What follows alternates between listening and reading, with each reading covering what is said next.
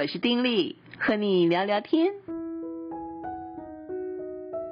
朋友你好，我是丁力。嗯，不晓得你有没有用这个 Chat GPT 哈，去这个请他帮忙，呃，做很多很多的事情啊。不知道你有没有用？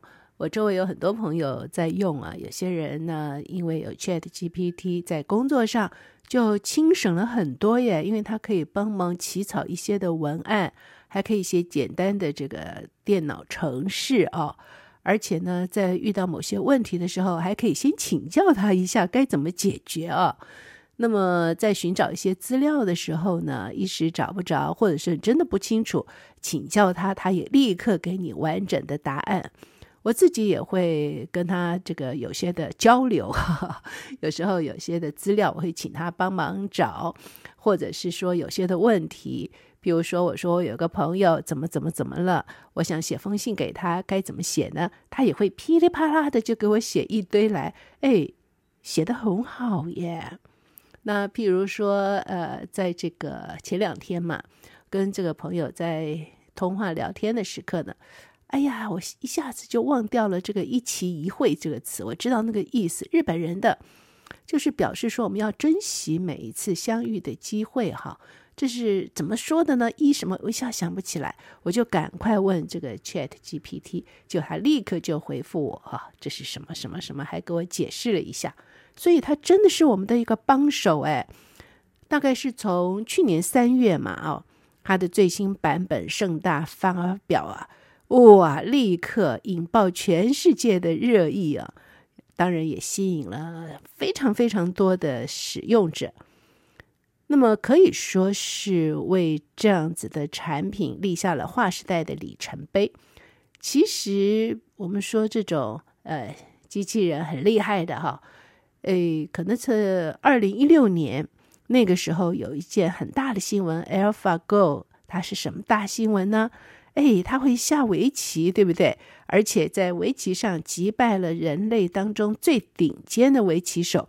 哇，这是不得了了！就好像觉得，哎呦，这个 AI 好像真的可以像人一样思考、说话了，这了不起哦。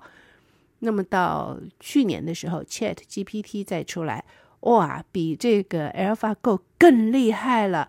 因为 AlphaGo 呢，它的功用就是下围棋啊，它最主要的或它唯一会做的事情就是下围棋。可是 ChatGPT 可不是啊。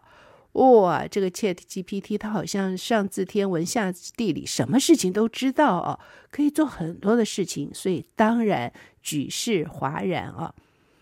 那么这种生成式的人工智慧啊，呃，当然它有它极大极大的作用。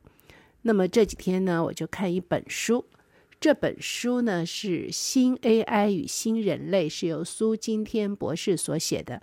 呃，我觉得很好啊。我觉得透过这本书，让我对于这个呃 AI 呢有一些的了解，而且似乎透过这个作者所说的，对于这个新浪潮哈、能够有些的认识。然后也可以让自己心里面减少一些的疑惑，而愿意去更多的了解、更多的使用，因为知道如果使用的得当，哎呀，它对我们的帮助很大哈，扩展了我们的认知的世界。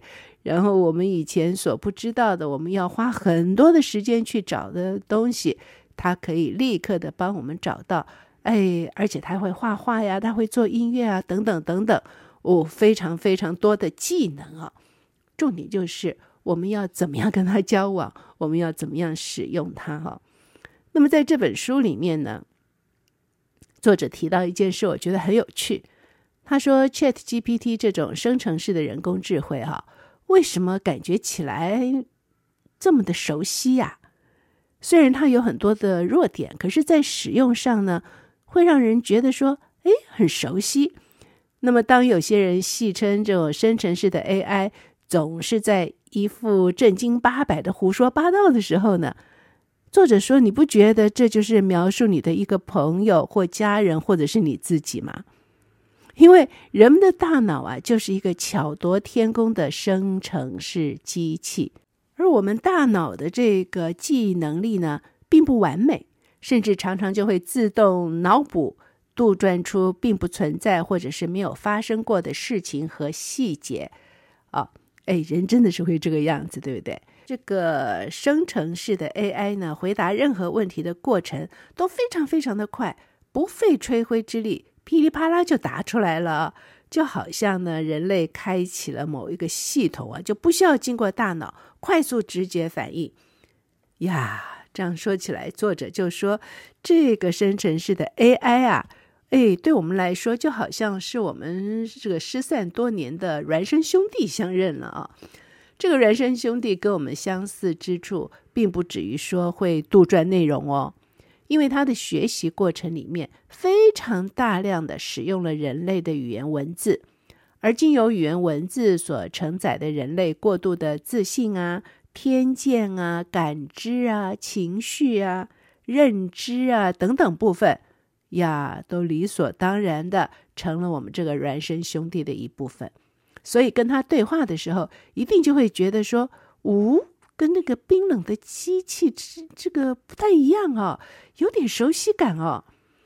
可是跟真正的孪生兄弟不同的是呢，人们可以充分利用它的这个特点，来帮助人类觉察并理解我们不知道自己已经知道的各种潜认知，还有不知道自己不知道的那些暗认知。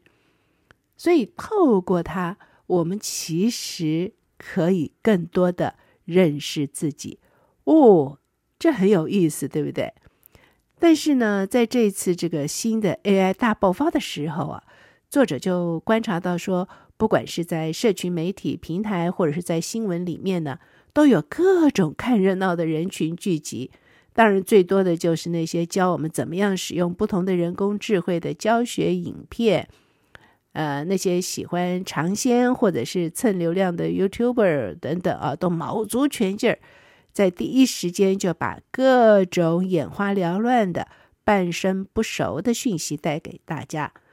但是他说，许多这些所谓的第一手资讯，其实很可能只是来自于一些想在风口上博取更多注意力的广告宣传片，所以大部分的功能还不齐全。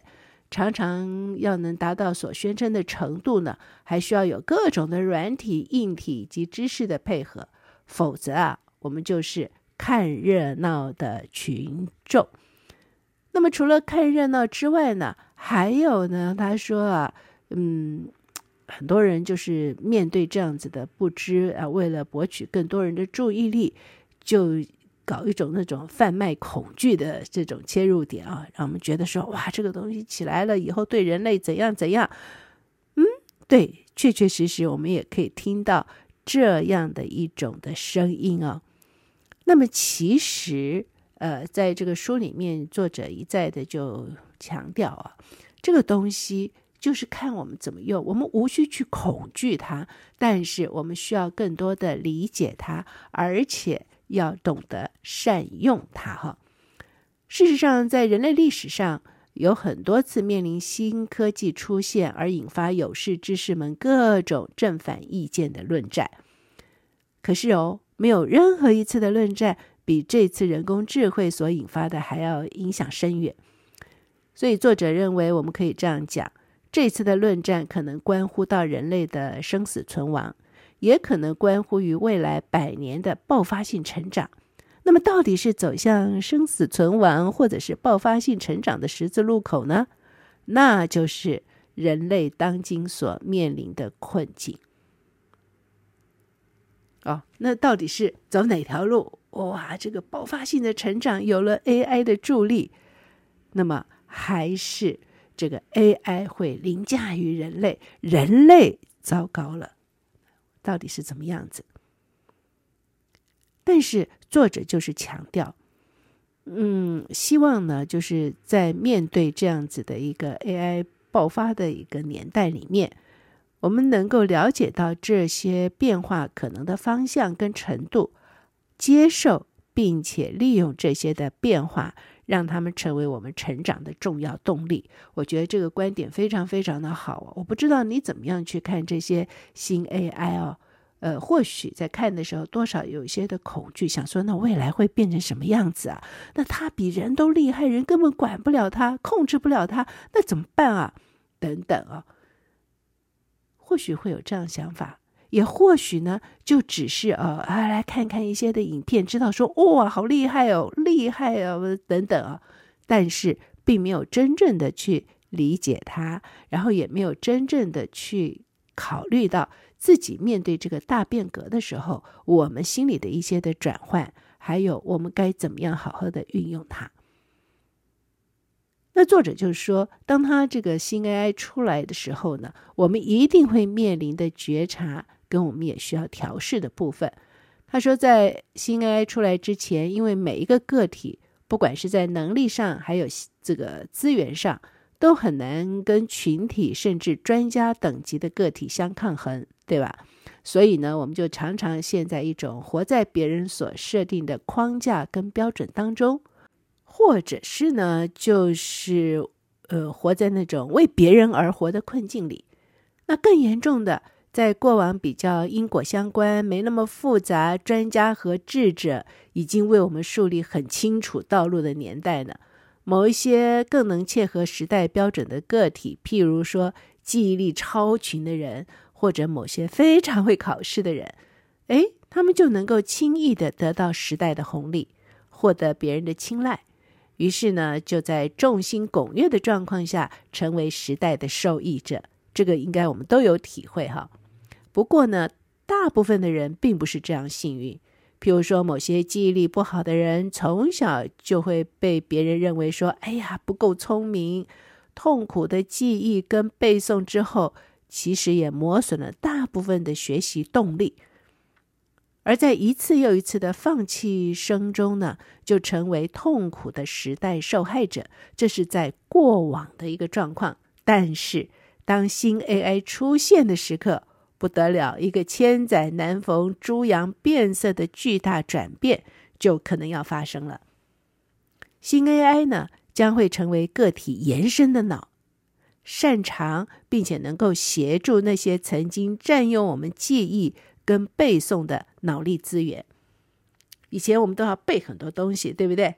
哎，新 AI 的出现，我们不用背啊，因为这些东西它都可以帮我们做，我们只要问问他，它就出来了。而当这些重大的转变发生的当下，可以怎么样去依赖人工智慧？协助我们对这些重大转变的觉察跟调试，哦，这个就比看热闹更重要了。因为这个转变，说实在话，它已经到来。它不是说，哎呀，可能我们有一天，就像我们以前的时候啊，呃，总是觉得说，可能有一天啊，这个电脑会怎么样怎么样，呃，会如何如何，好像是幻境哦。不，现在不是幻境，它已经来了，它已经到了，它就在我们旁边了，它已经可以让我们用了。那我们要怎么做呢？那书里面也告诉我们说，这到底是怎么发生的，同时也说明了这个 AI 其实呢是有两大类的啊。嗯、第一类呢就是让 AI 可以不分任何的领域，就针对任何的课题都能够自我学习成长。就像人一样啊，那么的有智慧啊，这就是通用型的 AI。那另外一个方向就是从开发专用型 AI 开始。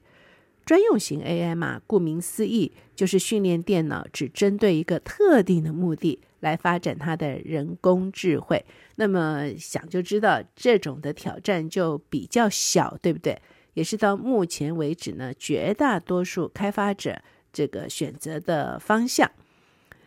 那么我们现在呃推出来被大家惊为天人的这个 Chat GPT 是属于哪一种呢？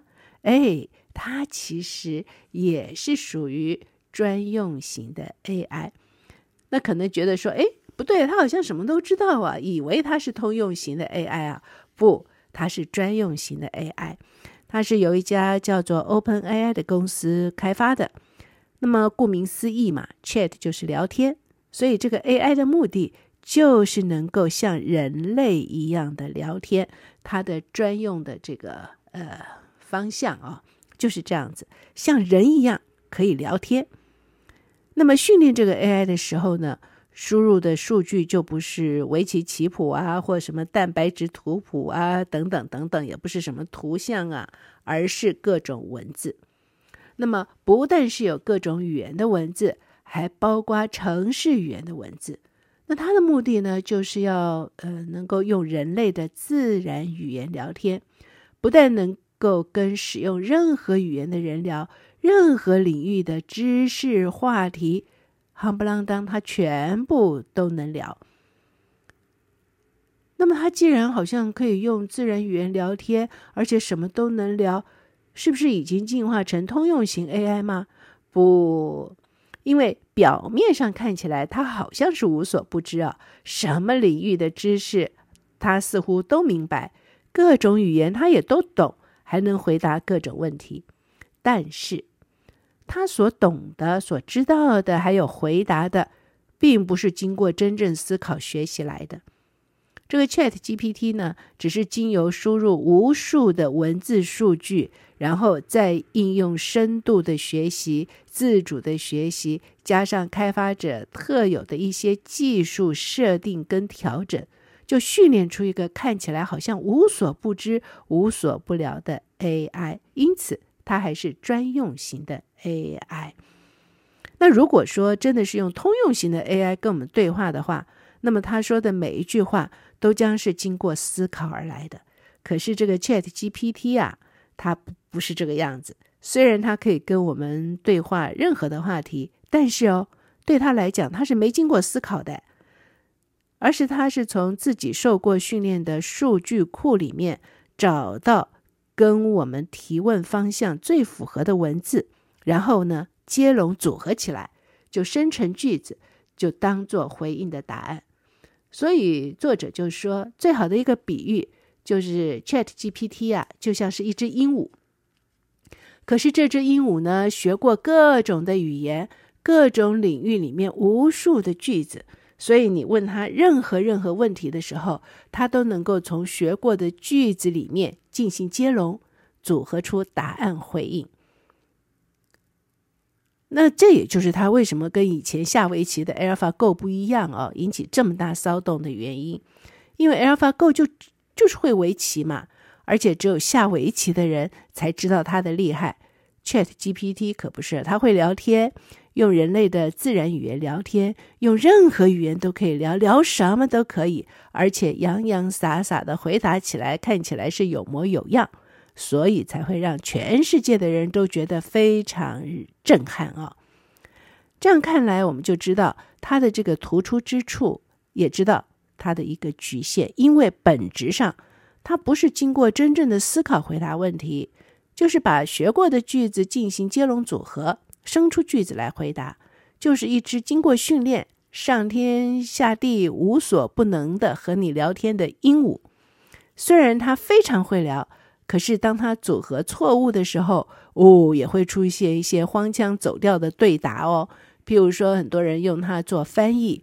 短的文章没问题，长文长文章的时候，他有时候就出错哈，就翻译一半之后，他就开始自己说自己的话哈，他就不不帮你翻译了，他就自己说自己的话了，就开始出错。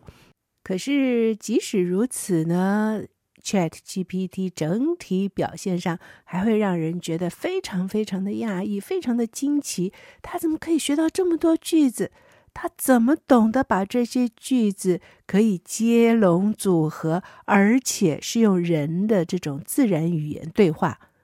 哎，他是有什么样的顿悟才做到这些事啊？